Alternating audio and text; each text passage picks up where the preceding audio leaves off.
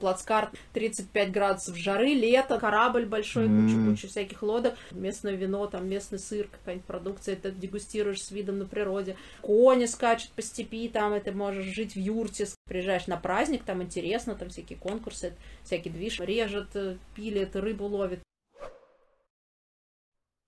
Салют, я Лев Левицкий, это очередной выпуск подкаста «Как ты это делаешь?», где я говорю с интересными людьми про всякие классные штуки, которыми они занимаются. Сегодня мы будем говорить со Светланой Копыловой, директором агентства развития сельского туризма. Поговорим про внутренний туризм, про путешествия, про то, что у нас вообще происходит в разных регионах нашей прекрасной страны, как все это любить, как с этим жить, как это узнавать, как получать от этого удовольствие. Светлана, очень рад тебя видеть.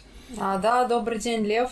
Очень рада быть здесь. А, давай сначала поговорим про то, что вообще такое сельский туризм, чем ты занимаешься, потому что если просто сказать эти слова, они так невольно повиснут в воздухе, и сложно понять, что это такое. Вот у меня сразу приходят какие-то ассоциации.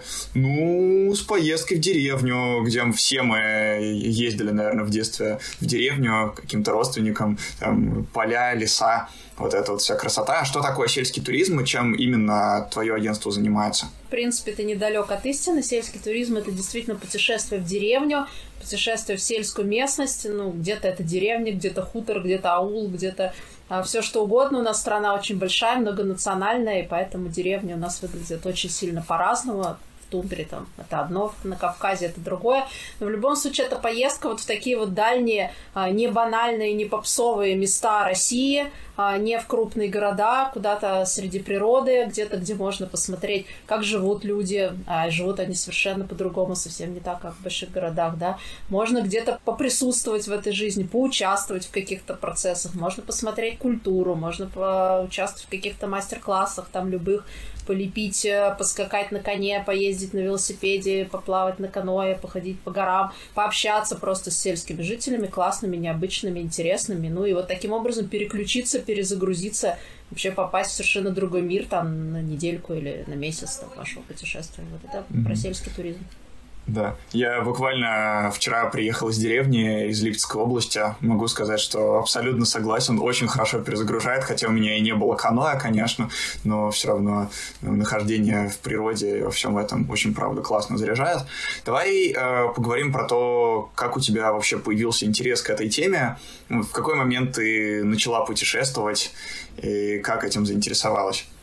Да, но путешествую я, мне так кажется, что всегда, но на самом деле, mm-hmm. если вспомнить, как это получилось, в школе нет, особо я не путешествовала, как-то и родители мои не очень были а, на это настроены в нашем советском детстве, там были другие, видимо, сложности, вот, но потом я поступила на географический факультет эм гэ у, ну и с этого все началось, а, географ, как мы тогда все шутили, что это скорее не профессия, это диагноз, вот, который уже с нами на всю жизнь, он никуда уже от нас не денется, ну и там я попала в среду, жила в общежитии, попала в среду совершенно заядлых уже на тот момент путешественников, которые объездили всю страну, в том числе автостопом, без денег, на электричках, там, ну, как студенты, как, как могли, так и ездили.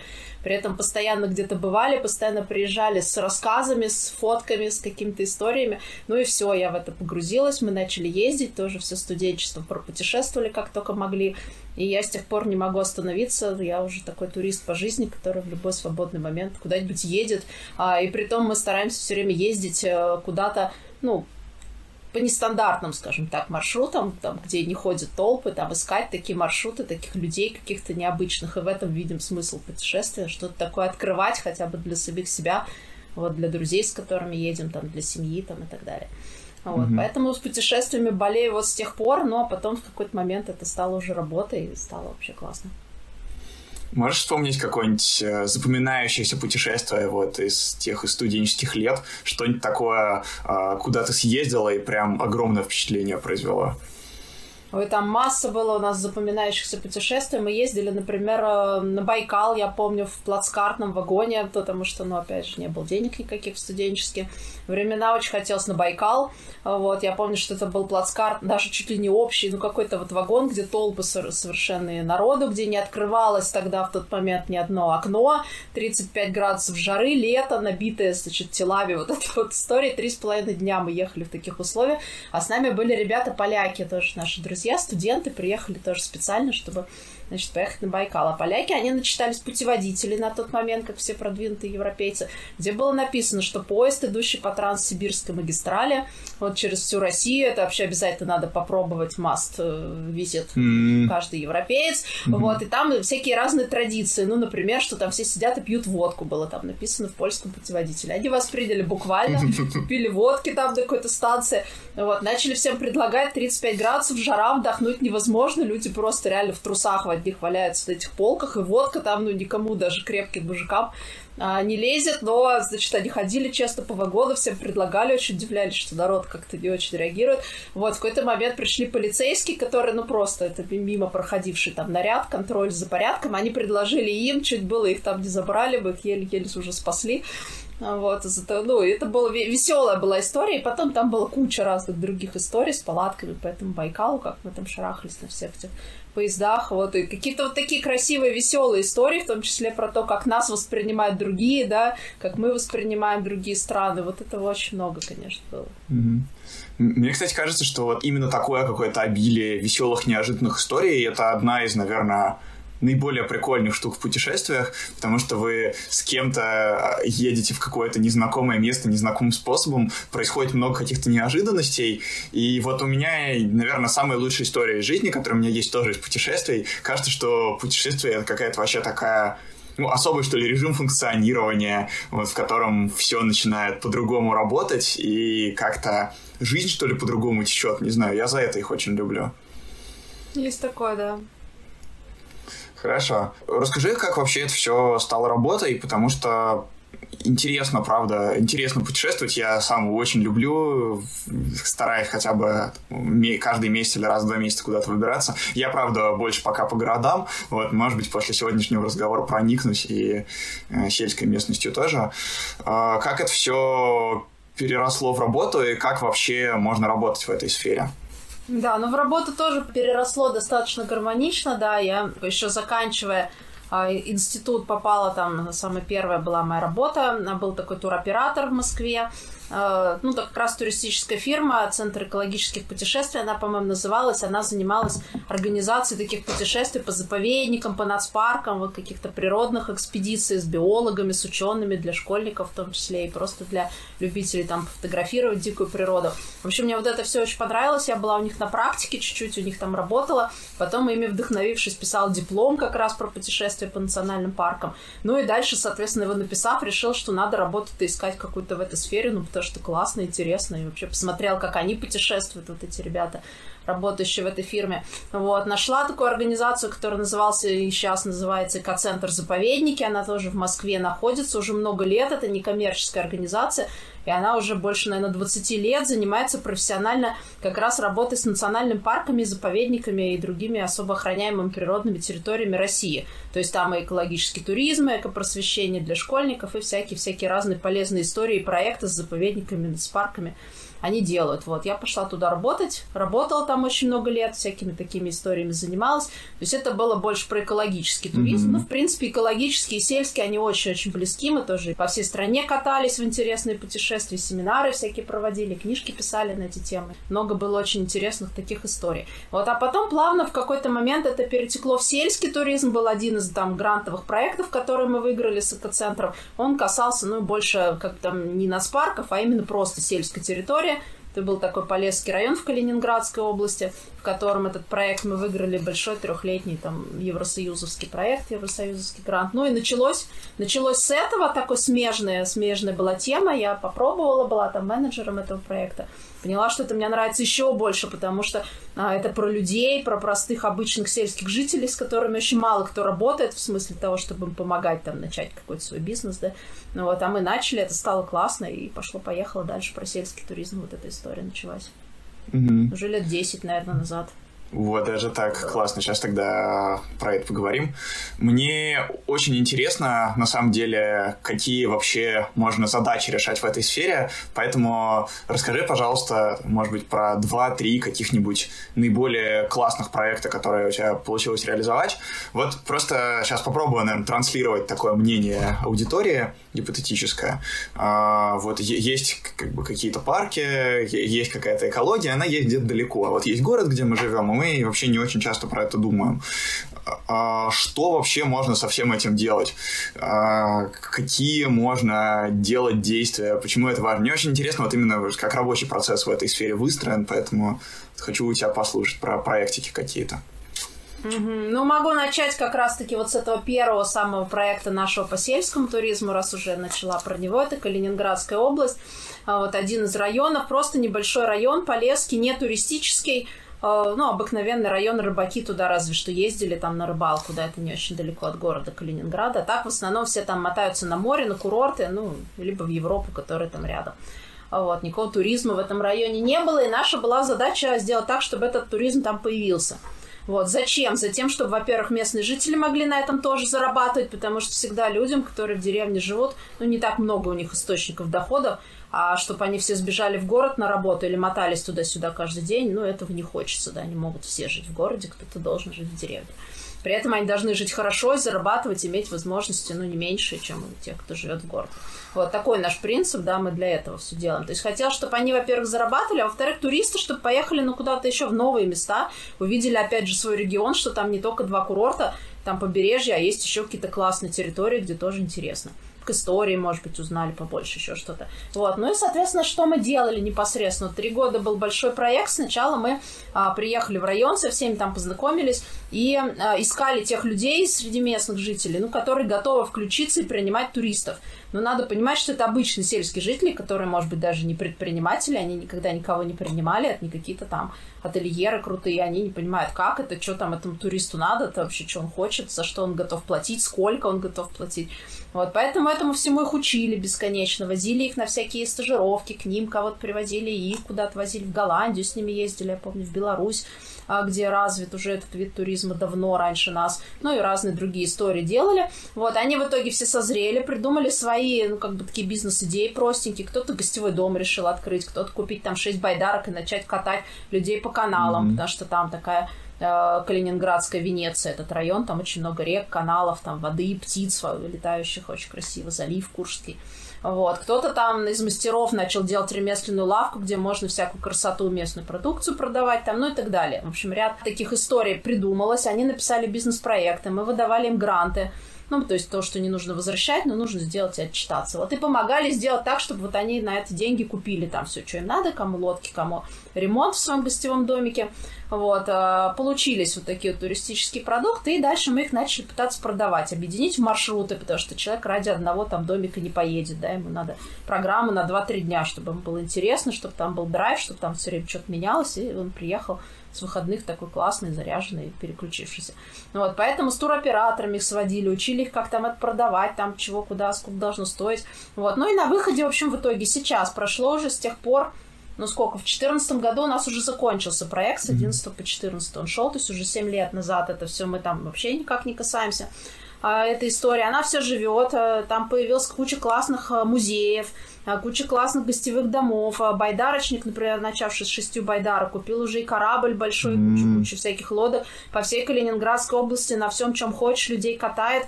У него появилось еще три или четыре конкурента в других районах области. Не было вообще такого вида. Оказалось, что горожане с преогромным удовольствием едут в выходной на такой вот тур. Они там сейчас все просто классно на этом зарабатывают.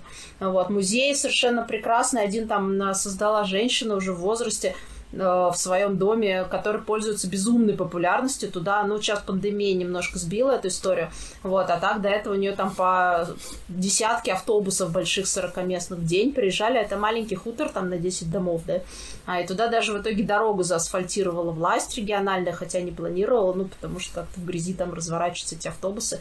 Народ в интернете про это пишет, и стало уже неудобно. То есть даже такой социальный эффект получился от просто одного музеечка. А сейчас они дальше взяли уже целую старинную немецкую пивоварню в этом Полесске, в районном центре, которая в руинах там вся лежит, делают там огромный музей пивоварения с кучей там конференц-залов, всяких ресурсных центров, ну, короче, целую вообще огромную, классную, крутую историю, кучей разных средств уже со всех источников туда привлекли, а начиналось все, ну, вот с такого маленького музейчика там на две комнаты в этом хуторе. Вот и много таких точек получилось, и люди знают, и маршруты туда уже пошли, то есть этот район уже вовсю туристов принимает, вот мы за ними подглядываем, так издалека теперь уже в гости ездим, стажировки к ним возим с других mm-hmm. районов, регионов, рассказываем, что вот можно, вот работает, вот же ребята сделали, смотрите. Вот. И таких историй на самом деле много. Вот такие вот проекты, когда с нуля ты как бы создаешь этот турпродукт, помогаешь сельским жителям вообще понять, что это прикольно, увидеть в себе, чем они хотели бы заниматься, и создать этот турпродукт, но его раскрутить, естественно. Вот это вот, наверное, основное, чем мы делаем. В разных регионах такие, такой опыт уже есть.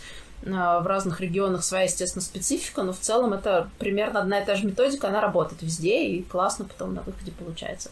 Вот это, наверное, такое основное. Mm-hmm. Вот. А, а так, что еще делаем? Еще параллельно учим всех остальных, поскольку везде создать приехать не можем, это долго, дорого, ну, такая системная большая работа. Стараемся это популяризовать так, чтобы все остальные тоже могли и без нас, да, то есть мы там как такой методический центр этого всего. Пишем книжки, делаем всякие онлайн-уроки, где люди смотрят там бесплатно, да, какой-то краткий, значит, курс, как начать этот сельский туризм, как объект создать, там, как зарегистрировать, где деньги брать, как маркетинг продумать, ну, какие-то вот такие базовые истории, чтобы человек, никогда этим не занимавшийся, мог взять и начать, да.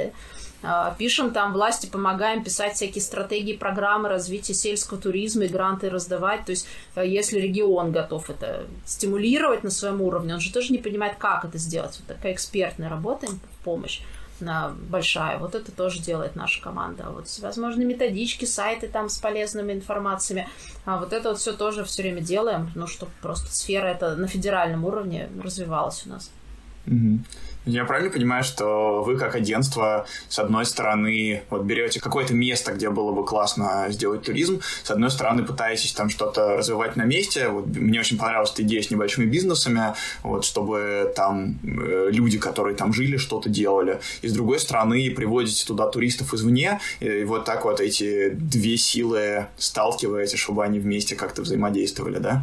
Ну, в целом, да, в основном, конечно, мы прям приводом туристов не занимаемся, потому что этим должны заниматься туроператоры, это постоянная работа, ну, просто продажа такая, mm-hmm. туров этих, раскрутка, продажа, вот, если мы сейчас сядем продавать тур там куда-нибудь в Ивановскую область, то мы не сможем делать вот это огромное количество других mm-hmm. проектов, которые мы делаем, вот, поэтому, если где-то на территорию мы заходим, мы стараемся быстро там найти туроператоров заинтересованных, либо, если их нет, быстро их вырастить из кого-то на месте, кто потенциально может, да, обучить его, показать ему, как это там, э, с тем, чтобы они уже продавать, конечно, могли себя сами продавать, нам их ну, нет возможности, вот, но этому можно научить, они это начинают делать, а вот подсказать им системно вообще, как это все делается, с чего это начать, что сейчас э, в тренде, что купят, что не купят, какое, куда, вот это, конечно, ну, сначала должны мы, а дальше мы максимально передаем это на местных ребят, которые уже работают со, со своим mm-hmm. продуктом дальше там регулярно. Классно.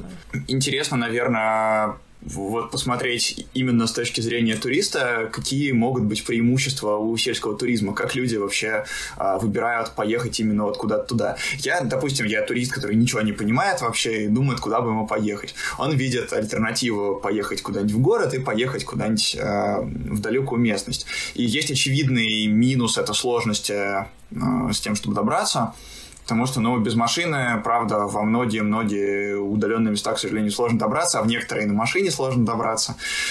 Интересно, как вы вообще работаете вот с этим, как работаете с этой проблемой расположения, и, может быть, тут в целом было бы классно поговорить про плюсы сельского туризма по сравнению со всем остальным.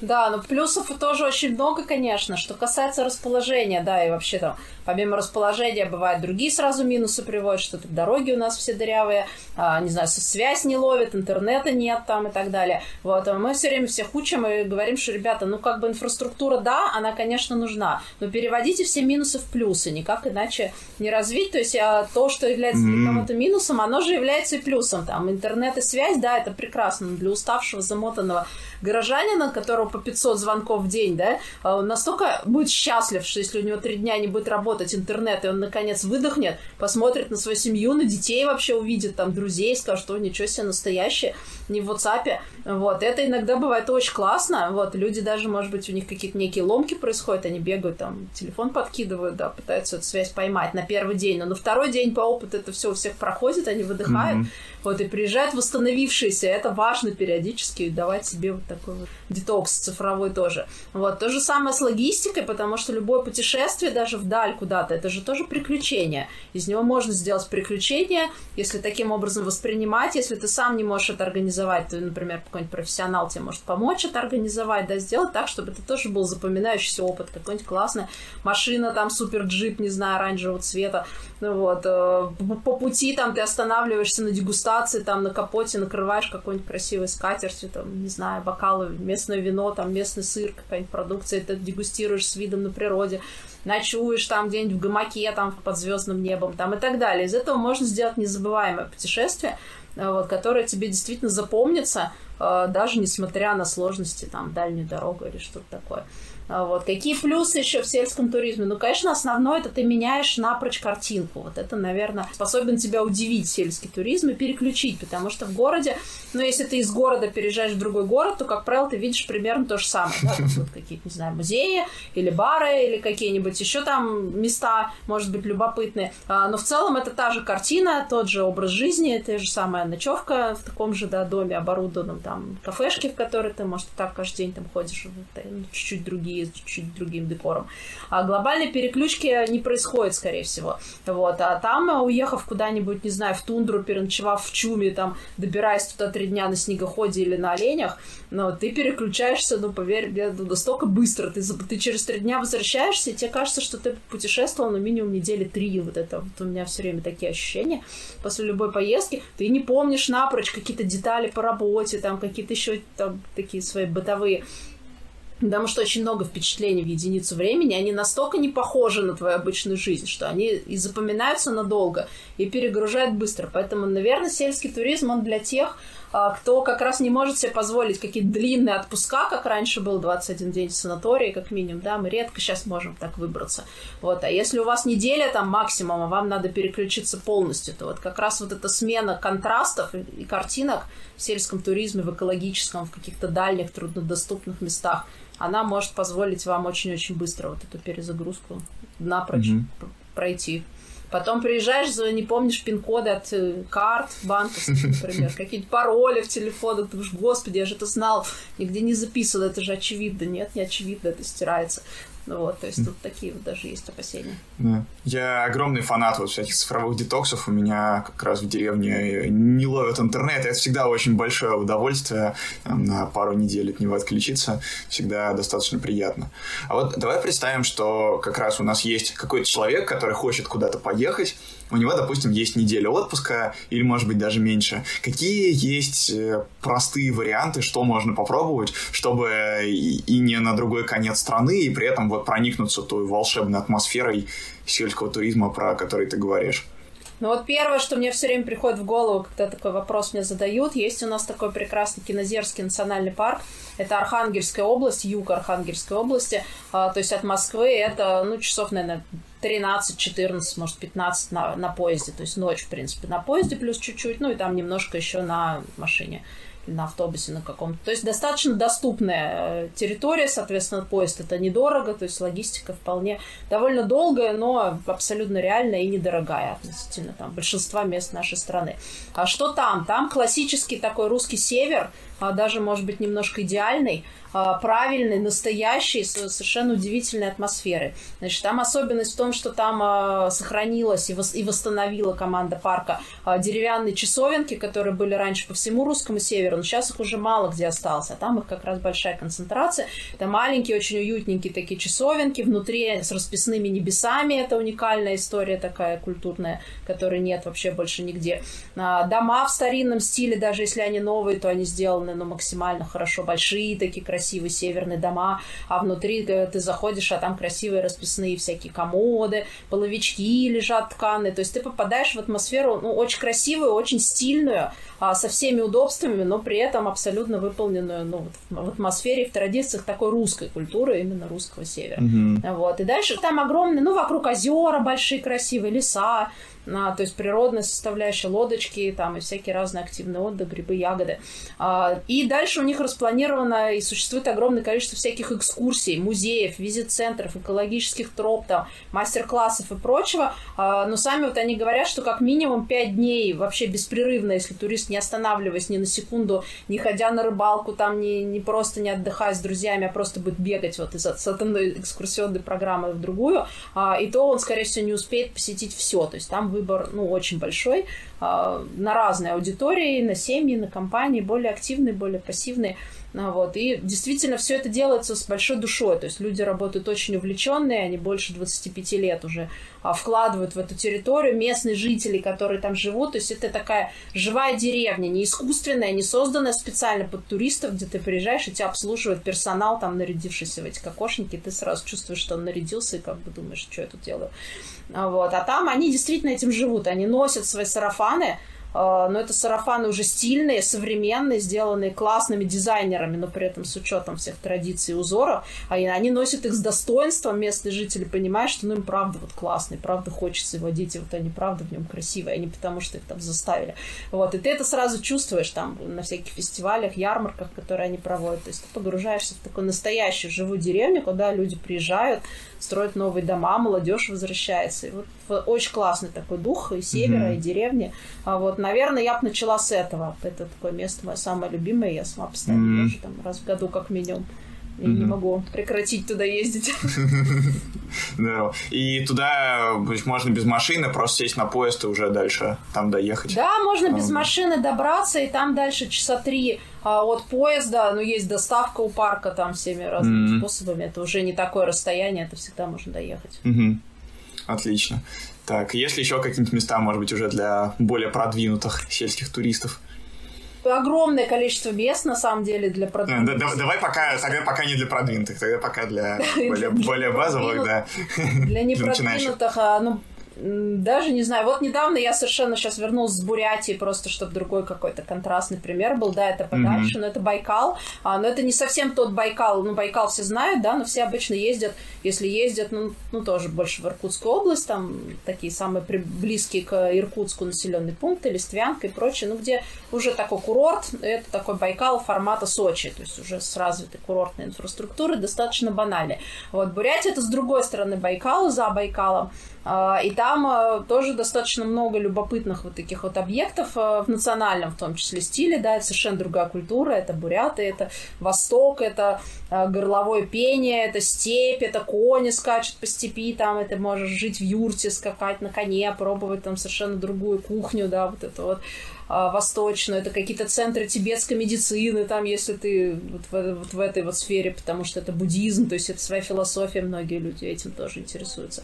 Вот. При этом там же рядом горы, тайга, то есть можно совершенно в другую тоже природу быстро mm-hmm. оказаться. Опять же, Байкал, а, и можно найти на нем места такие менее попсовые, да, не, не такие популярные, всякие термальные источники и масса-масса всяких историй, вот очень хорошо приправленных национальным колоритом, гастрономией яркой такой, потому что гастрономия, это тоже же важно, да, попробовать пробовать всякие местные блюда. Вот. Вот, например, недавно буквально мы там были, классные есть объекты, конкретные точки, вот куда там можно поехать и вообще попутешествовать по Бурятии. До монгольской границы можно доехать, упереться просто в Монголию, посмотреть на пустыню. И ты там себя чувствуешь, как будто ты уже почти в Монголии, то есть это совершенно другая этника, другая культура, другой мир, очень любопытный. И много, yeah. очень много таких примеров, тут почти в каждом регионе, на самом деле, они есть, и очень много классного. Mm-hmm. Интересно. А есть что-нибудь, мы поговорили про север, поговорили про Байкал, а есть что-нибудь, может быть, прям недалеко от Москвы такое?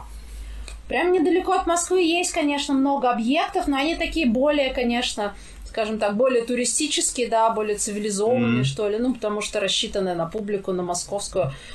Есть, вот мы любим, например, есть такое крестьянско-фермерское хозяйство Ольгина, это Волоколамский район, ну, где-то там километров сто от Москвы на северо-восток. Mm-hmm. Вот, у них кони, притом, ну, такие хорошие, породистые, серьезные кони, большая конюшня, домики, то есть можно приехать, кататься на конях, жить в домиках, ходить в баню, гулять там, на лыжах кататься, лес вокруг.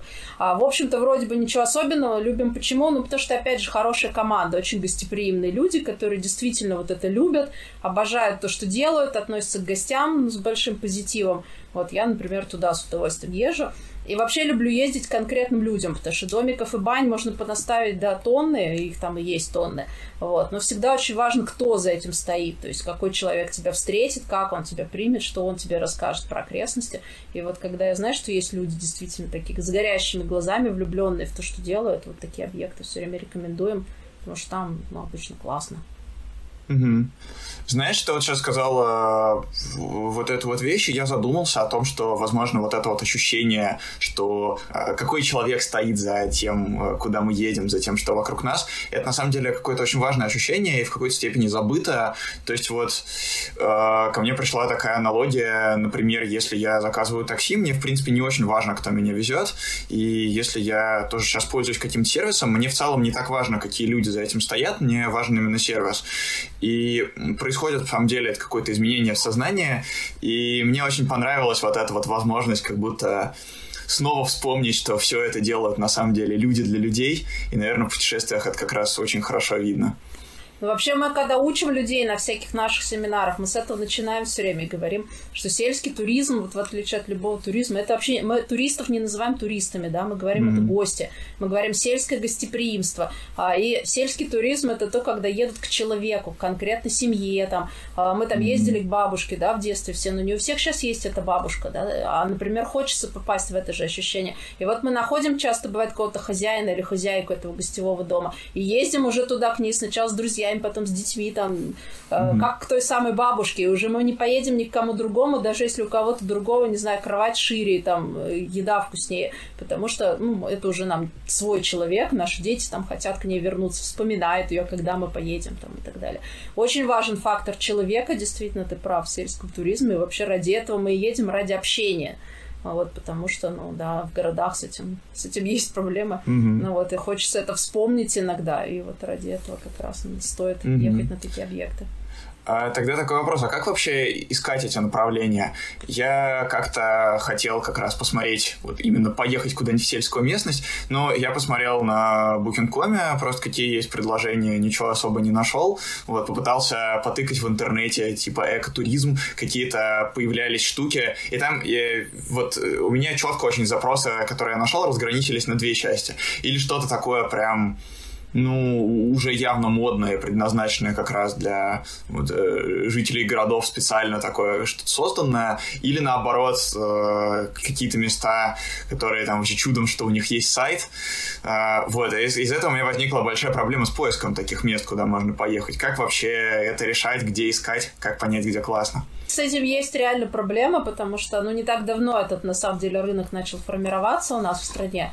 У нас вообще термин «сельский туризм» мы в этом году только приняли на федеральном уровне. И сейчас еще бои идут, правильно ли они его приняли, и как там, что надо, и как это регулировать. То есть только-только идет этот процесс. А и люди, действительно, ты прав, они не умеют пользоваться интернетом часто. Но если умеют, то делают это топорно.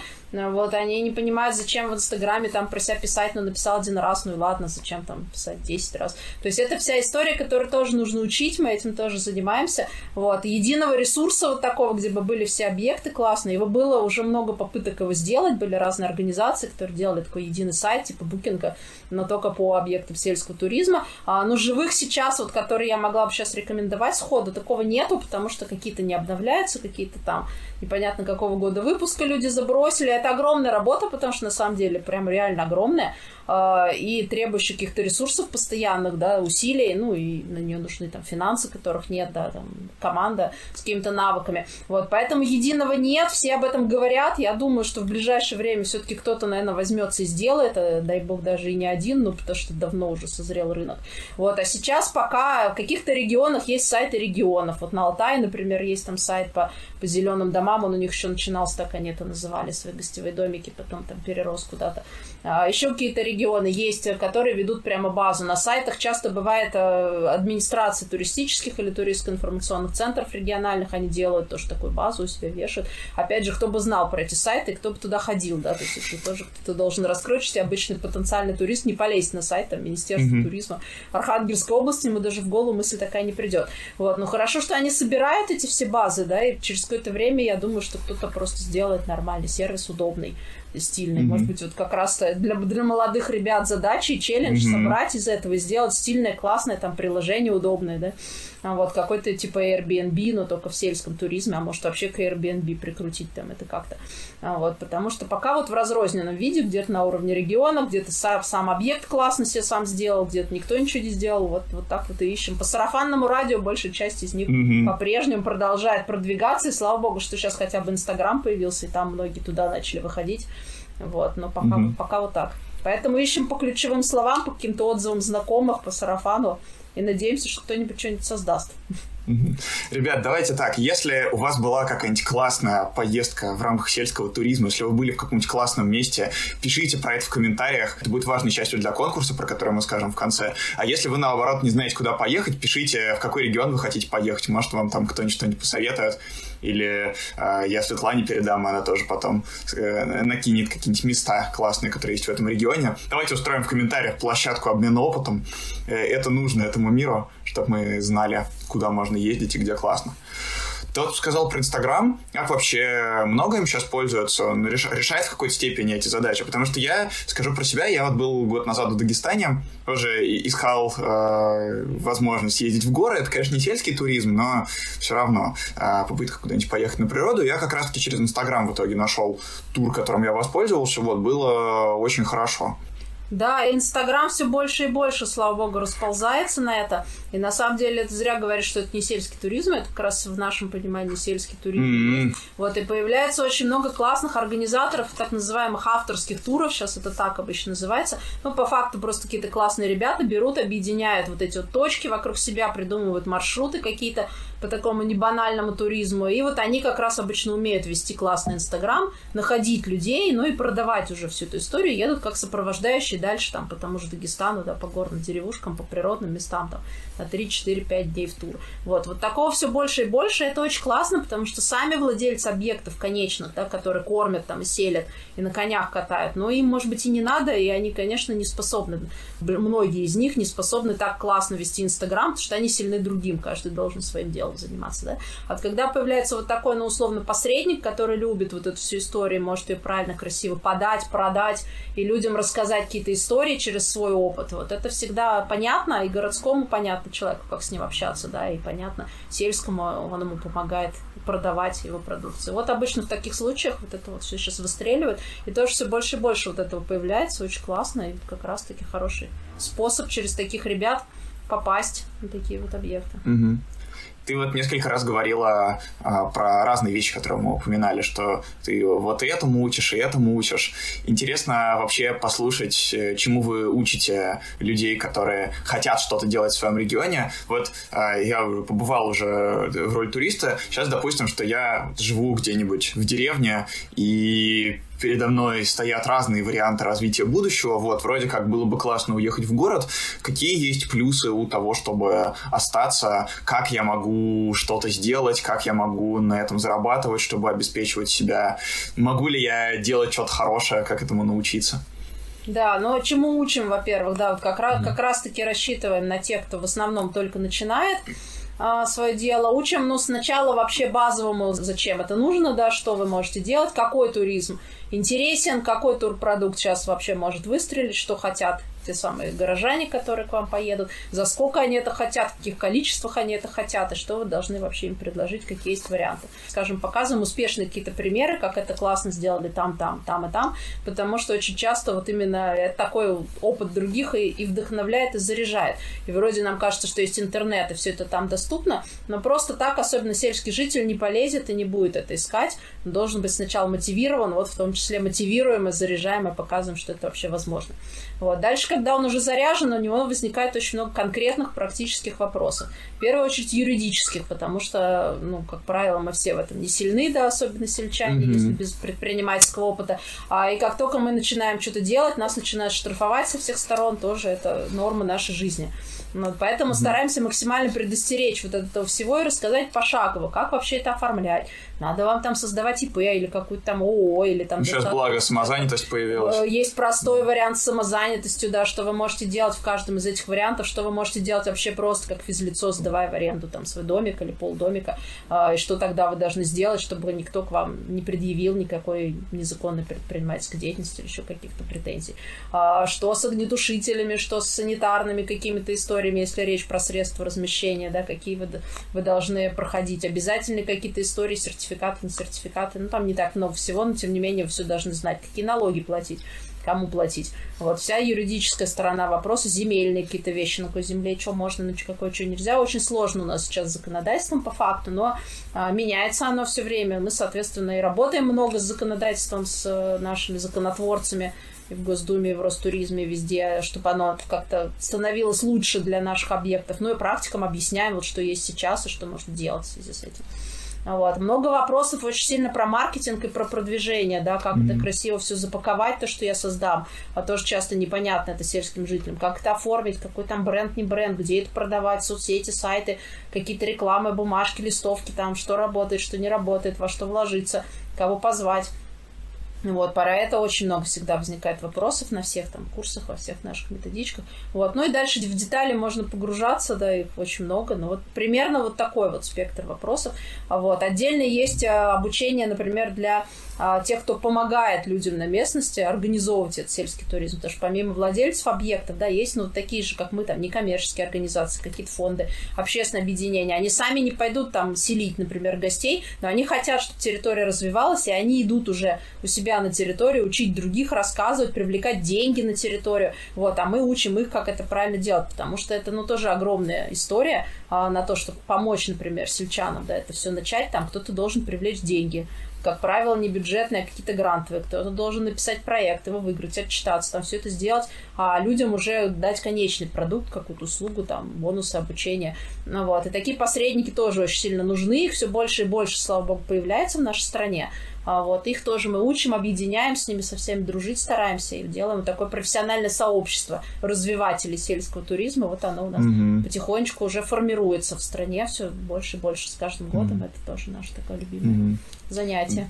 Здорово. Расскажи, наверное, еще про пару кейсов, которые вы вместе сделали, где вот не было какого-то туризма, вы поработали, и теперь там что-то хорошо развивается. Вот мы про Калининградскую область уже поговорили. Интересно, наверное, может быть, что вы сделали там за последние годы или что делаете прямо сейчас? О, прямо сейчас мы, например, работаем очень много с дальними северными территориями. Это вообще совершенно другая реальность. Вот, у нас сейчас э, три региона ключевых, это Чукотка, Таймыр и Ненецкий автономный округ, mm-hmm. там мы не только про туризм, там большой у нас проект э, Всемирного фонда природы, но в частности блок туризма мы, ну, поскольку его любим, мы его везде, естественно, во всех проектах э, всегда развиваем. Вот в Ненецком, например, округе э, с помощью грантов э, Всемирного фонда природы э, нашли и поддержали тоже вот, буквально недавно ряд предпринимателей маленьких сельских населенных пунктов, э, одни там сделали гостевой дом у себя, там не было вообще ни единого средства размещения. Вот. Купили байдарки, купили там какое-то туристическое снаряжение, палатки, спальники, водят туры по тундре. То есть это на самом деле тоже космический опыт, вот куда еще можно поехать. Не так далеко от Москвы, до Нарьян-Мара, два часа лететь от Москвы, это европейская часть России. Mm-hmm. Вот. Но это абсолютно другой мир, это север, это тундра, это олени, которые там, правда, ходят и живут, и люди занимаются оленеводством, там ночуют в чумах. Вот. Но вообще тундровый ландшафт, это совершенно другое. Это рыба там, и ягода, и морожка, и все-все-все. И вот, вот ребята очень классные есть там, которые делают вот такие вот туры с погружением в эту тундру, с путешествиями пешком, ногами по тундре и на разном видах техники. Вот, тоже очень классно. Там же есть проекты по проведению всяких разных праздников, фестивалей, связанных там с какими-то историями. Там они, например, проводят День корешки, рыбка-корешка, которая у них там водится. Вот там в марте месяце каждый год большой такой фестиваль. Вот, это тоже классный событийный туризм. Ты приезжаешь на праздник, там интересно, там всякие конкурсы, всякий движ, а потом вокруг дальше можешь ехать исследовать вот эту вот территорию. Есть там предприниматель, который на лодках возит, там тоже по, по Печоре возит, на рыбалку, вот на такие вот тоже истории. Вот. На Чукотке там вообще совершенно космический туризм, это, конечно, совершенно другой ценник, это безумная логистика, наверное, самая безумная, mm-hmm. какая у нас только есть, и, соответственно, цена. И путешествие должно быть как минимум на месяц, потому что там вертолеты летают раз в две недели, и то могут не полететь из-за погоды. Вот. Но зато вы попадаете вообще в космический другой мир. Это моржи, киты, это вот их лежбище. Ты приходишь, и вот они десятками, сотнями. Ты это все наблюдаешь со расстояния вытянутой руки. Там эскимосы, которые до сих пор живут вот этим море-зверобойным промыслом. Им тоже мы давали много грантов на всякие разные истории по традиционному природопользованию, и в том числе связаны с туризмом, с ремесленными домами, с косторезным мастерством. Там вот это все теперь можно посмотреть, поучаствовать и вообще попасть в совершенно другой мир. Вот, что еще? Ну, много-много совершенно разных вот таких вот историй. Был проект, например, какое-то время назад на Дальнем Востоке с удэгейцами. Удэгейцы — это маленький тоже такой коренной mm-hmm. народ, живущий в Хабаровском крае, там на границе Хабаровского и Приморского края. А там у них есть национальный парк Бикин, который сохраняет и природу вокруг, и горы там, и как раз культуру и быт вот этих вот удэгейцев. Им тоже раздавали разные гранты, они придумали всякие турпродукты, сейчас туда поехали люди, это тоже совершенно интересная такая таежная культура со своими обычаями, со своими историями, с какими-то там духами леса, про которые тебе рассказывают. Это все живо там, это все не сказки, там одна кухня чего стоит, то есть кухня такая, большую часть мы никогда не видели, не пробовали, даже не знали, что это можно есть вообще, то есть там просто ради гастрономии можно приезжать и вообще смотреть с огромными глазами, что нет, едят, готовят, добывают, вот это все. Все mm-hmm. работает. Вот. Поэтому очень, очень много разных историй. Я сама сейчас живу в Краснодарском крае последние восемь лет в одном из районов, в Северском. Мы здесь тоже, естественно, пытаемся помогать развитию сельского туризма. Тут, тут не такая экзотика, конечно, как на севере и на Дальнем Востоке. Но даже в мерках такого туристического Краснодарского края, который все знают, да, можно поехать по менее банальным местам, не на побережье переполненное, а поехать тоже в станицы, в деревеньки, пообщаться с местными жителями, попробовать всякие сыры вкусные местные. Ну, вот, и это, ну, другая история, другой опыт, куда тоже можно классно приезжать. Тоже появился ряд турпродуктов, всяких историй, которые работают вот уже последние несколько лет. Mm-hmm. Uh, дорогие слушатели, чтобы понимали насчет Чукотки, там есть город Анадырь и есть аэропорт Угольный. Я как-то раз хотел полететь в Анадырь, я посмотрел, а там, правда, на сайте написано, что из аэропорта в город можно попасть только на вертолете, причем полетит он или не полетит, зависит от погоды, и... Вообще другая реальность. Есть, там в разное время года по-разному, но в целом, да, и в этом аэропорте Угольной копии можно сидеть, например, неделю. А совершенно легко. Вот наша коллега сидела буквально в прошлом году э, и ходить туда каждый день как на работу, ждать рейса, там в бухту проведения, где мы работали, вечером возвращаться, потому что нет рейса, приходить на следующий день. Вот, и ты селишься там в гостиничке при аэропорту, тебя селят, и ты ходишь туда каждый день. Вот так неделю прилетаешь, неделю, значит, сходишь, потом у тебя заканчивается там отпуск твой или рабочая командировка. Ты собираешься, улетаешь, так и не улетев туда, куда тебе надо, потому что нет погоды. Вот это абсолютно типичная для Чукотки история, сводя вообще с ума любого человека, который привык планировать, да, наш отпуск, mm-hmm. так, значит, в понедельник я делаю то-то, во вторник вот это, вот это там не работает вообще. И вот это вот сама одна история, что это не работает совсем, от тебя ничего не зависит, по большому счету. Вот она одна уже тебя так перегружает, что ты возвращаешься другим человеком, даже, наверное, просто в аэропорту там посидев. Но mm-hmm. лучше, конечно, ехать на территорию, не только в аэропорт, потому что там безумно интересно. Да. Интересно, наверное, будет сейчас поговорить про тренды в туризме, потому что понятно, что двадцатый год все очень сильно поменял, и какие-то регионы, например, тот же Дагестан, стали прям весьма популярными туристическими направлениями. То есть, если до двадцатого года у человека был спокойный выбор поехать в Париж или в Берлин, или куда-нибудь на Кавказ, и это даже примерно, может быть, одинаково стоило, то сейчас, конечно, уже все не так, и правда, есть вот внутренний туризм, правда, стал популярней. И, наверное, еще вот то, что до этого спрошу, такой небольшой вопросик, чем вообще различаются сельский туризм и экотуризм, потому что я все еще не понял.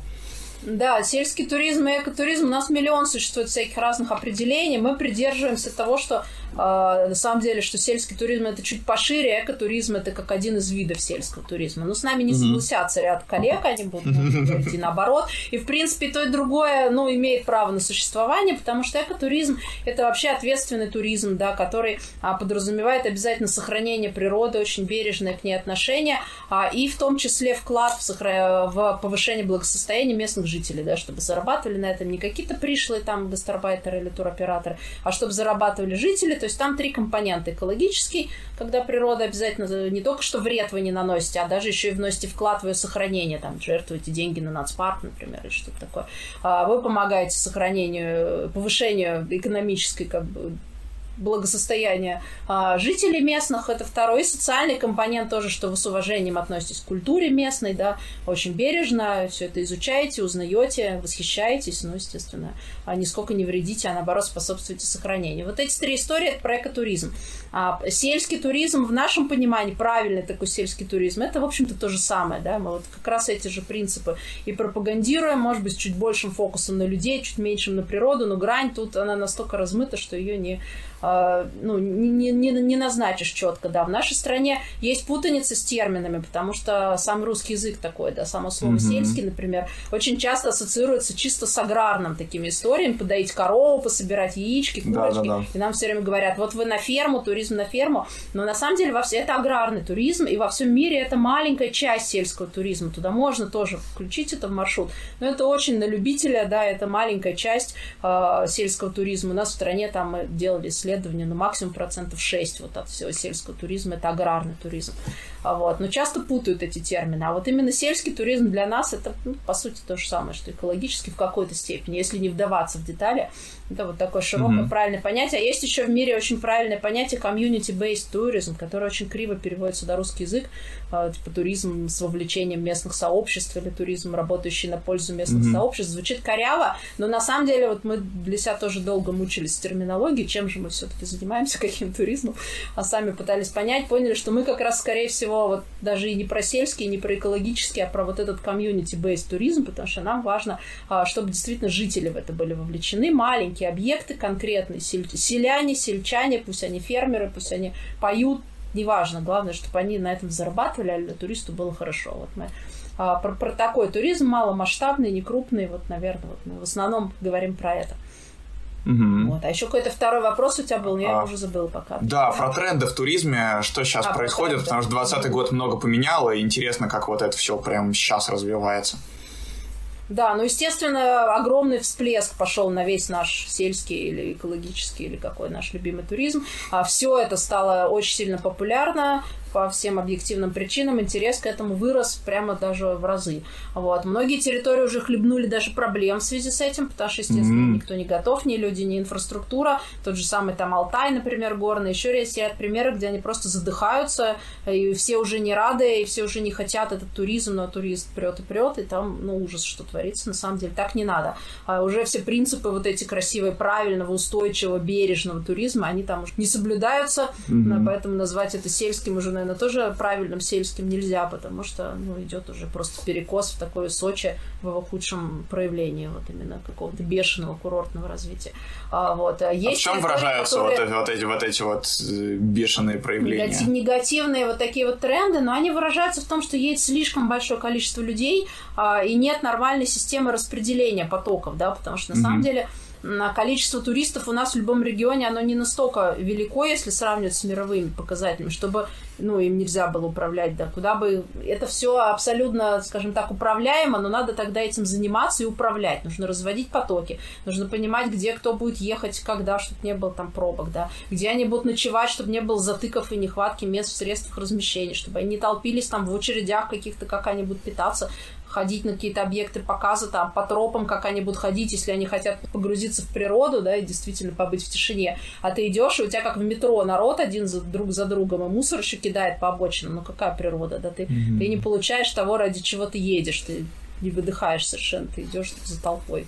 Ну, вот, поэтому, а вот таких вот историй, к сожалению, много. Ну, начинается вопрос денег, да, многие коммерсанты на территории начинают думать, да какая разница, после нас хоть потоп пока такой, надо пользоваться.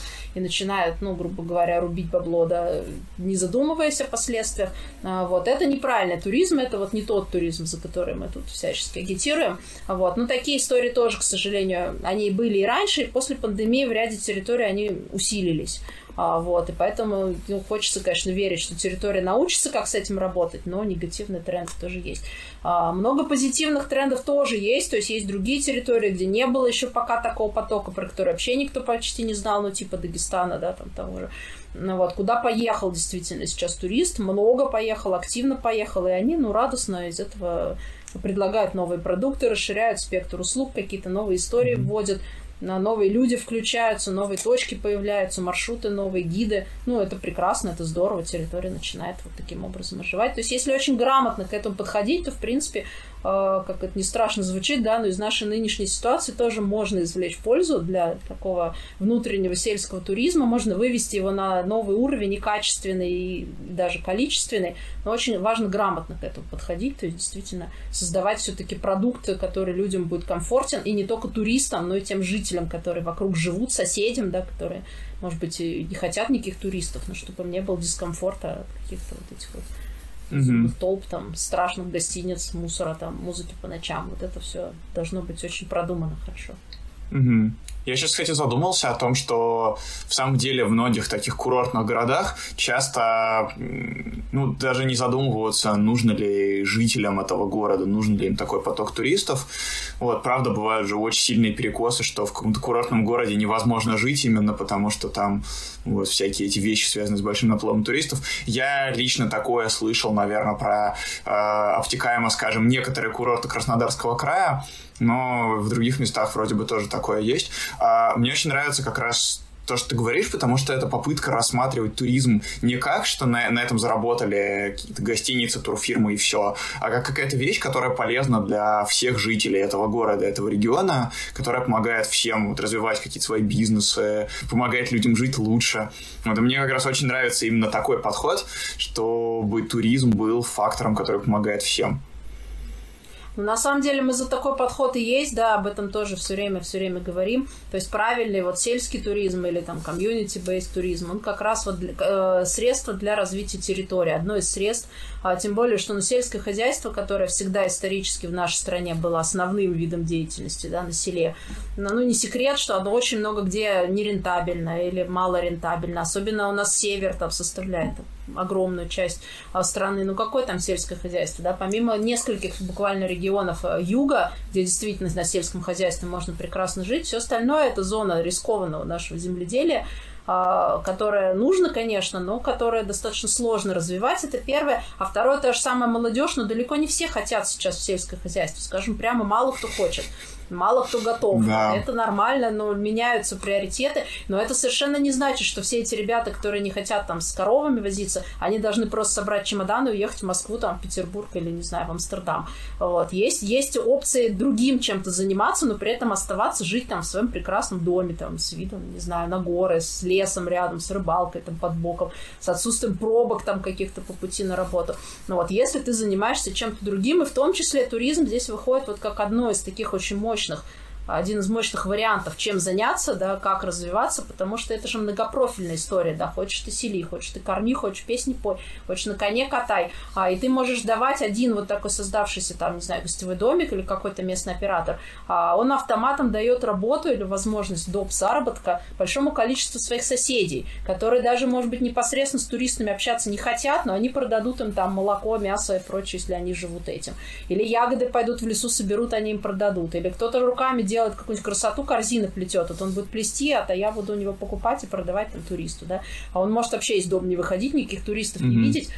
Корзины продавать, жить счастливо, заниматься своим творчеством, вообще и в ус не дуть, и жить среди природы в своем родном а, домике. Mm-hmm. Поэтому достаточно много вариантов а, получается развития а, в плане туризма. Это широкий такой очень спектр. А, и, конечно, мы как средство развития сельской территории, туризм всегда везде пропагандируем. Ну и во всем мире принят такой подход. Очень много всяких официальных документов и программ есть на эту тему. И мне кажется, что это очень правильно. Это не панацея, конечно. Это не значит, что всем все бросить, бежать и заниматься туризмом. Но как один из ваших таких вот мощных историй, в том числе для людей, которые думают, чем им заняться и хотят при этом остаться жить дома или где-то рядышком. Ну вот это возможный вариант. Угу. Ну и однозначно потенциал роста очень большой. Все-таки у нас... Вот я был два года назад во Владивостоке, и год назад я был в Элисте. И это... очень разные места, очень отличающиеся от Москвы. Меня как раз взрывал мозг каждый раз, насколько вообще у нас большая разная страна. И это еще города, надо понимать, что вне городов еще интереснее. Так что это, правда, очень сильно стоит того. А ты сама сейчас много путешествуешь? Да, очень много. Ну, по работе в основном бесконечное количество командировок по всей стране. Ну, Да, в свободное время тоже, конечно. Угу. Не могу не путешествовать. И... и как тебе? Это уже такой привычный ритм? Ну, это привычный, с одной стороны, с другой стороны, это то, без чего я лично все равно уже давно поняла, что не могу без этого жить, ну, никуда тут не денешься. Mm-hmm. Вот уже так, так живу. Иногда хочется каких-то пауз, я их себе делаю, но в целом мне очень это нравится. Как раз вот это разнообразие, которое у нас есть, юг, север, восток, даже в рамках одной страны, сейчас с путешествиями по миру посложнее стало, хотя тоже это очень классная история. Но даже в рамках нашей страны настолько действительно всего много, что можно ездить и ездить по ней, и даже совершенно не замечать каких-то закрытых границ, потому что очень много есть историй у нас, mm-hmm. которые действительно вдохновляют. И плюс из каждого путешествия ты все равно приезжаешь каким-то немножко другим человеком, даже если это просто рабочая поездка, ну, потому что ты видишь, как другие люди живут, как они какие-то вопросы решают, как они там все организовывают, думаешь, а почему вот у нас так вроде принято, да, какие-то стереотипы рушатся. Ну, расширяется немножко сознание, мне кажется, что это очень классно. Да, вот как раз хотел спросить, а, у, уже понял ответ на свой вопрос, хотел спросить, а, может ли какое-то новое место тебя удивить, с учетом того, что уже так много всего увидела, но, очевидно, может. Да, всегда, я каждый раз удивляюсь абсолютно, это классная способность, она, слава богу, mm-hmm. не теряется у меня, очень мне нравится. А что вообще для тебя самое классное в путешествиях? Понятно, что это можно как-то очень долго рассказывать, но, может быть, такие какие-то подсветить э, самые важные штуки, которые ты от этого получаешь. Вот опять же, представим человека, который, ну, мало путешествует или редко, и думает, стоит этим заняться или не стоит, потому что, на самом деле, для меня тоже путешествие естественная часть жизни уже давно, но я периодически общаюсь с людьми. Недавно у меня был с товарищем интересный спор очень о том, что... насколько вообще есть смысл в путешествиях? Я говорю, что да, да, конечно, новые места, энергия. А он мне такой, ну, во-первых, большие вложения, во-вторых, вложения времени, в-третьих, выпадаешь из привычного ритма, потом сложно в него вернуться, в-четвертых, в-пятых. И я с удивлением понял, что у людей, правда, есть довольно рациональная позиция о том, что путешествие — это что-то э, скорее бессмысленное, особенно такие радикальные, когда куда-то очень далеко едешь. Поэтому вот интересно еще раз сделать акцент на классных штуках, которые это дает. Для меня, наверное, основное — это все-таки люди, которых я там встречаю. Но вот, несмотря на то, что я сама интроверт по натуре и, в принципе, предпочитаю любому путешествию куда-нибудь в природу, в горы, в заповедник, mm-hmm. подальше, и чтобы вообще никого, такое я тоже очень люблю, это меня очень сильно перегружает. А, но потом, по факту, вот в сухом остатке, если ты начинаешь вспоминать, то а, именно такой эффект на личность, конечно, оказывает общение с какими-то людьми, которых ты встречаешь в путешествии. Поэтому это могут быть совершенно разные вообще люди, там совершенно простые, непонятные, ну, совершенно разными делами занимаешься. Вот, ну, что-то, что они говорят там о своем образе жизни, какая-то их там философия внутренняя, она бывает западает. Ты просто думаешь, ничего себе, вот я так вообще никогда не мог, да, сформулировать, вот, а тут вдруг вот, оказывается, вот человек вот так живет, вот так тоже можно, а почему вот я вообще не задумываюсь даже об этом, а вот, просто восхищаешься, я восхищаюсь всегда людьми, которые, что бы то ни было, но делают хорошо и увлеченно, любые, там, режет, пилит, рыбу ловит, не знаю, но делает это так, что ты, ничего не понимая в этой теме, вообще далек от этой темы, но ты можешь смотреть часами или слушать часами, как он об этом рассказывает, и просто понимать, что это профи в своей сфере, да, в завязывании узлов, не знаю, на рыболовной сети, но это такой профи, там, он достиг такого мастерства, у него так горят глаза, и ты вообще, тебе эти сети рыболовные совершенно ни к чему, да, их нет в твоей обычной жизни, но ты смотришь в восторге, думаешь, о, ничего себе, как это классно. Вот у меня такое обычно запоминается всегда. Ну и, наверное, просто я еще фанат переключений и контрастов. Вот для меня прям дико важно, что сегодня тундра, а завтра на побережье Черного моря какой-нибудь прекрасный там бокал вина на берегу. Вот просто так бокал вина на берегу меня, может, не сильно так вдохновит, а когда вот он после тундры, снегоходов и морозов, вот, и ты чувствуешь, что ты живешь, да, что ты живой, что ты правда, вот эта жизнь наполнена у тебя и тем, и этим, и это так классно. Для меня вот это вот очень сильно всегда мотивирует. Да, очень здорово. А у тебя есть какие-то приемы, может быть, которые ты выработала как раз для того, чтобы общаться с людьми в путешествиях? Потому что, ну, ты сказала, что ты интроверт, и это тоже отдельная тема, что интровертам это чуть сложнее, но вообще как пообщаться с незнакомым человеком, который там каким-то своим делом занимается, это много у кого такой барьер. Вот. Есть ли что-то из твоего опыта, что помогает с этим справляться, чтобы вот так вот с людьми в путешествиях налаживать контакт? Но мне это было сложно дико всегда, но мне помогает работа моя прекрасная, наверное, это единственное, вот, потому что я вынуждена, хочу я того и не хочу, я еду для того, чтобы с ними встречаться, общаться, проводить какие-то мероприятия, и иногда бывает даже усилия какие-то совершать, действительно, чтобы выйти на какой-то контакт, себя вынуть из этой скорлупы, вот, но потом, входя в это общение, ты уже видишь человека, видишь, насколько он интересен, и дальше уже все становится легко, и ты искренне вовлекаешься в этот процесс.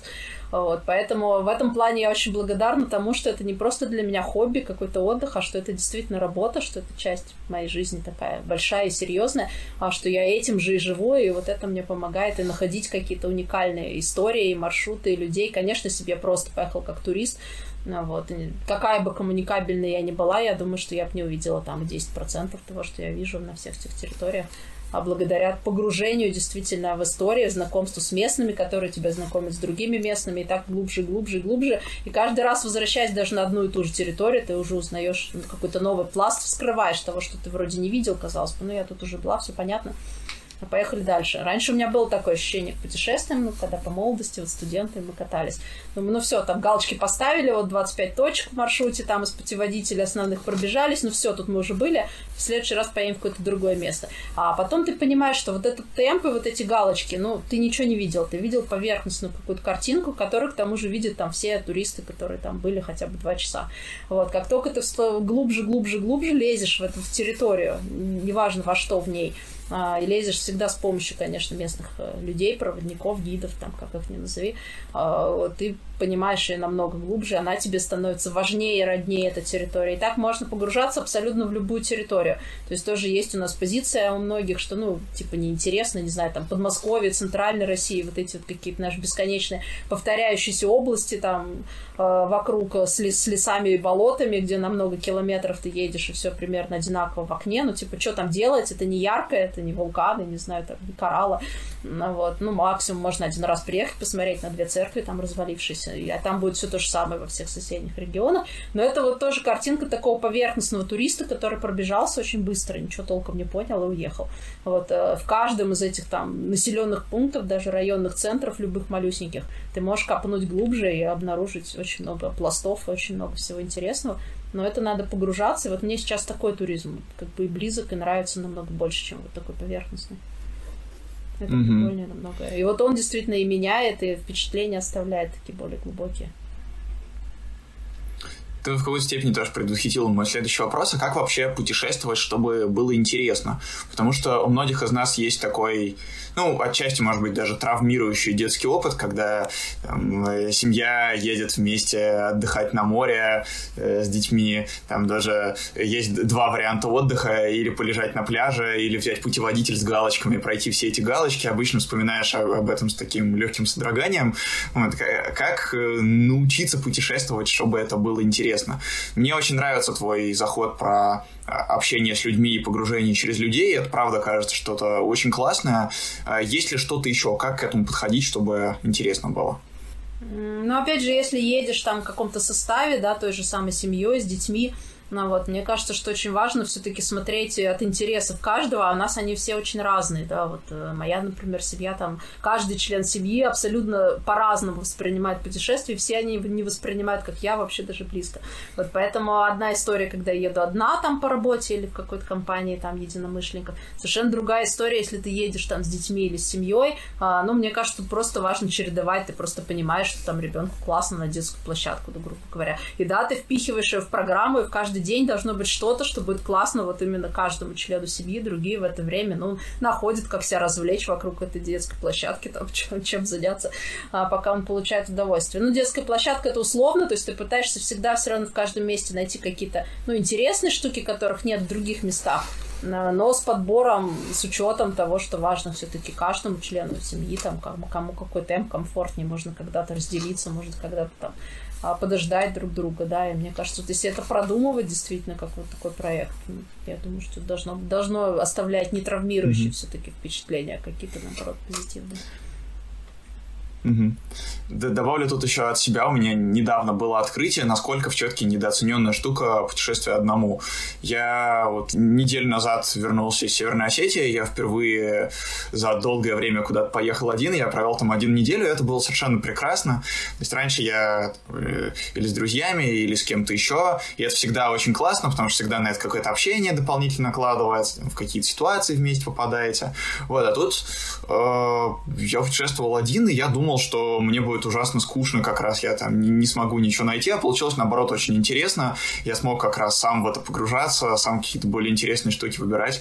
Короче, путешествие одному тоже супер, очень рекомендую всем, кто это слышит. Да, абсолютно прям согласна, вообще. Да, тоже люблю очень такие истории, очень редко mm. получается, но очень классно.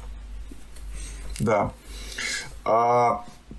Такой вопрос еще. Как у тебя вообще устроена твоя работа в агентстве? Может быть, как устроен рабочий день? Какие э, вещи, которыми ты занимаешься? Потому что вот мы послушали про все классные штуки, которые вы делаете. Интересно немножко взглянуть внутрь и посмотреть, что за всем этим стоит.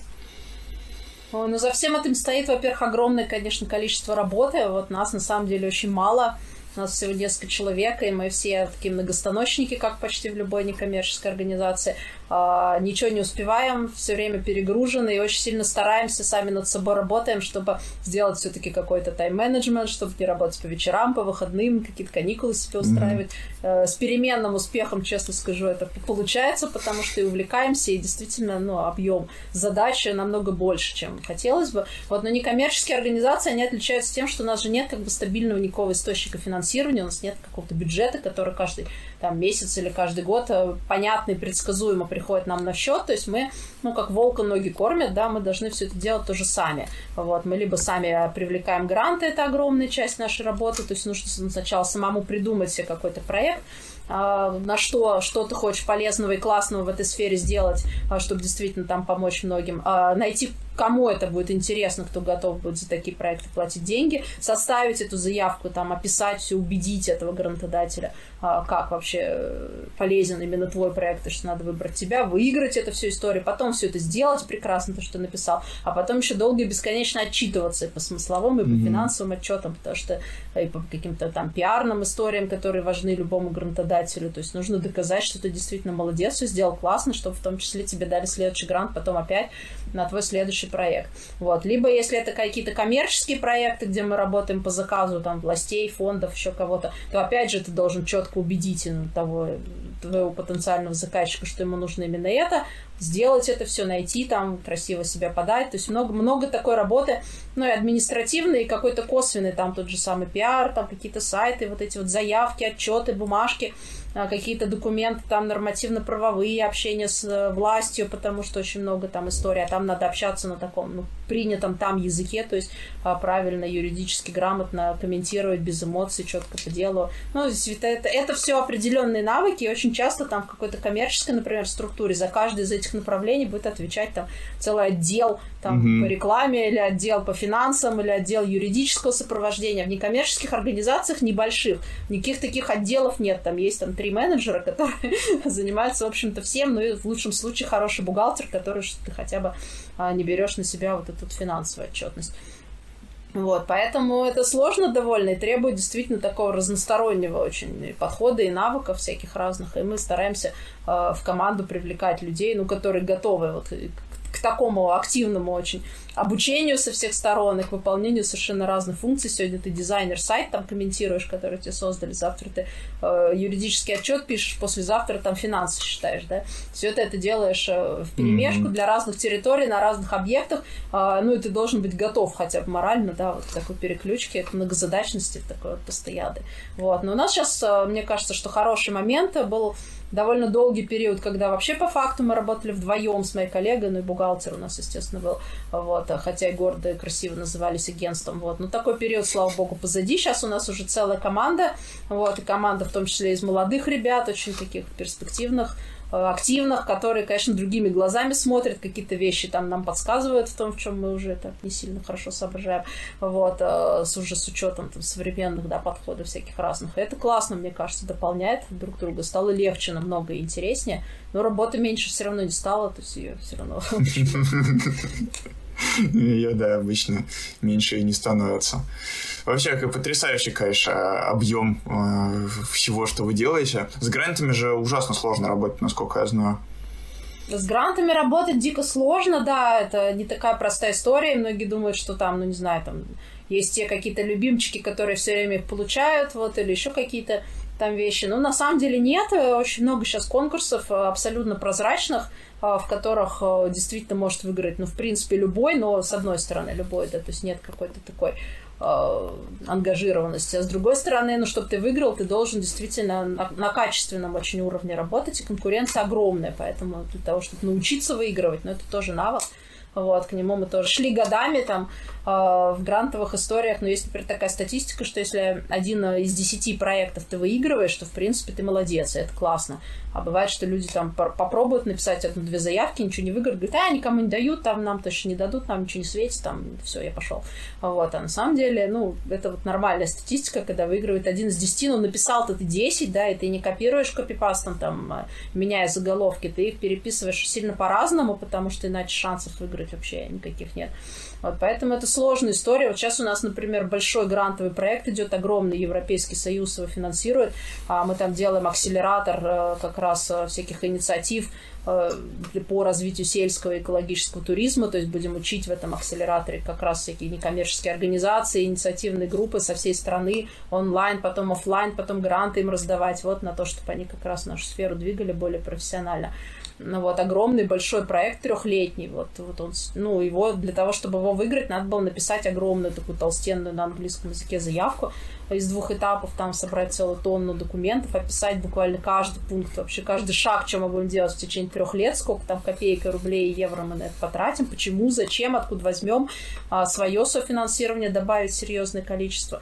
Вот, ну вот, но в итоге зато теперь мы его выиграли и делаем, еще отчитываться, конечно, будем очень долго и сложно а, по большим таким формам, но те, ну, зато есть возможность вот это вот реализовать, поэтому мы, ну, за то, чтобы делать лучше, чем не делать, поэтому стараемся все возможности, mm-hmm. которые есть, использовать, и все средства, которые дают на нашу тему, на развитие сельских территорий, ну, привлекать, потому что не так много кто на эту тему на самом mm-hmm. деле финансирует, поэтому все, кто финансирует, мы с ними дружим, их любим и стараемся с ними сотрудничать по максимуму. Да, ребят, делать лучше, чем не делать. Золотые слова, абсолютно согласен, все так и есть. Вот мы узнали, как устроена работа в некоммерческих организациях. В общем, чего-то я такого я ожидал, очень мощного по нагрузке, по концентрации, да. Перейдем к блицу в завершение. Вот ты сказала про такой большой объем всего, что вы делаете. Назови какие-то, может быть, свои три суперсилы или три качества, которые тебе помогают все это делать, несмотря на сложности, несмотря ни на что. Ну, наверное, какая-то упертость во мне есть. То есть, если поставлена задача, все-таки мне хочется ее достичь, и мне важно, и я, ну, достаточно ответственность, наверное, тоже присутствует, что все-таки, несмотря на усталость, ее добить, и до конца я стараюсь доводить все, что делаю. Ну, наверное, какое-то умение работать в режиме многозадачности уже тоже появилось, хотя мне кажется все время, что его бы не хватает, еще бы пять рук, но тем не mm-hmm. менее, если так посмотреть со стороны, наверное, все-таки много чего делается параллельно, держится в голове тоже параллельно. Ну и, наверное, есть у меня какие-то такие аналитические, системные навыки системного мышления, разложить, например, большой сложный проект на структуру, на таблицы, спланировать вот это все по годам, там крестики, квадратики с планами на три года вперед, это моя любимая история. Mm-hmm. Ну, вот такой, может быть, бзик кому-то покажется, но зато как-то помогает систематизировать. И такие большие проекты проще делать с таким складом ума, мне кажется, чем с каким-то более хаотическим. Mm-hmm. Да, это правда очень классно, когда в команде есть человек, который понимает, что и как, и когда. Это да. А вот Дагестан так внезапно относительно, для меня внезапно, для людей, которые в теме, может быть, не внезапно, очень сильно выстрелил в двадцатом году. Прям много-много людей туда поехало и продолжает ездить. Назови, может быть, три региона, которые, как тебе кажется, также могут выстрелить, стать такими же популярными, которые пока вот еще не очень популярны, но скоро будут. Которые не очень популярны, но скоро будут? Ну, хороший вопрос. Даже не знаю. сложно сказать. Я, мне настолько нравятся mm-hmm. все регионы наши. Mm-hmm. Вот. Вообще, мне кажется, если брать Кавказ, то, например, все наши соседние тут республики, та же самая Северная Осетия, та же самая Карпатия, Карачаево, Черкесия. Вот. Там вроде бы и популярные они, потому что там есть определенные курорты, но чуть-чуть ты сойдешь шаг влево, шаг вправо, и там такой огромный потенциал, сколько там всего можно делать. И при этом это юг, тепло и горы, но мне кажется, просто им сам Бог велел развиваться. Вот. Всевозможные регионы с национальной какой-то спецификой, там, не знаю, тут же Татарстан, та же самая Бурятия, там, любые. Вот. Мне кажется, что они очень, очень могут хорошо заработать, потому что эта история такая разнообразная, классная, яркая. Ну, вот. Калининград мой любимый, но он, наверное, уже, можно сказать, что выстрелил в этом году, там просто полнейший аншлаг. Mm-hmm. Раньше такого тоже не было, сейчас там просто все, все забито вообще битком, и мне кажется, что этого будет еще больше и больше, особенно в условиях наших всех санкций, маленький кусочек Европы с прекрасными людьми, ну там такой тоже очень, очень большой потенциал. А так, да, да, наверное, любой. Урал весь абсолютно э, достаточно доступен, при этом достаточно разнообразен по природным характеристикам развивая не хочу. Вот все, наверное, зависит от того, какая команда будет в регионе mm-hmm. заниматься этим всем. Вот, и как она будет это делать. Вот от этого и зависит, какой, какой выстрелит, какой не выстрелит. Mm-hmm. Любой подмосковный регион имеет огромнейшие шансы на рост вообще, потому что такой рынок. Ты, ты просто mm-hmm. создавай там что-нибудь необычное, отличайся от других, и там будет просто сказка. Вот. Но будут они это делать, не будут, я тут не могу, конечно, прогнозировать. Вот. Но потенциал у них у всех mm-hmm. большой.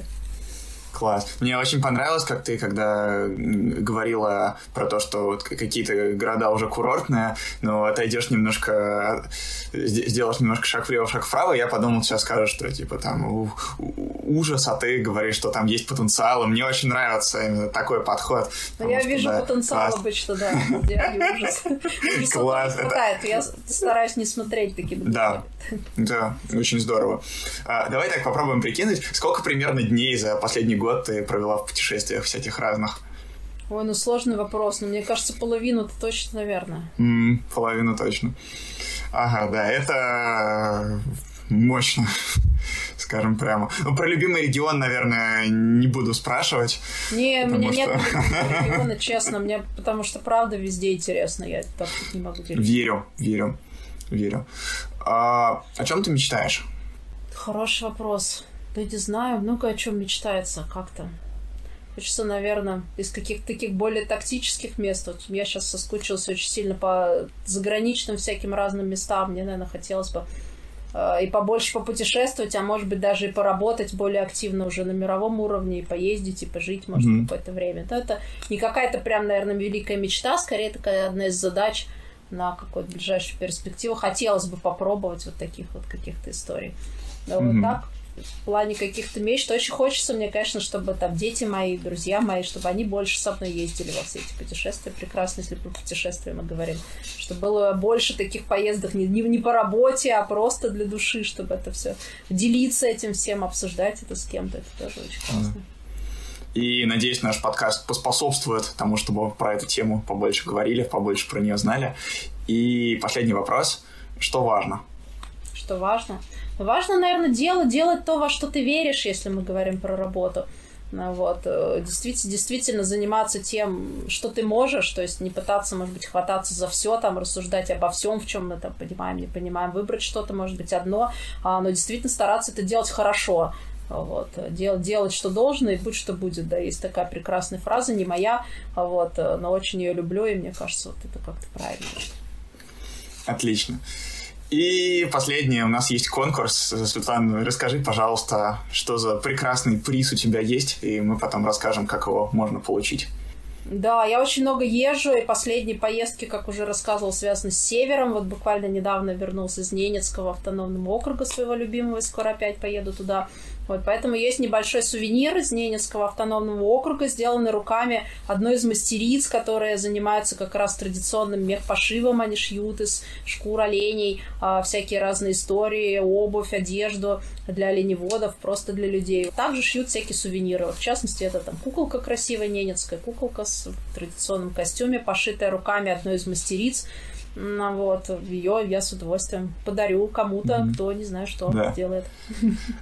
И эту прекрасную куколку получит человек, который напишет в комментариях самую яркую, запоминающуюся, насыщенную историю о своем путешествии по России.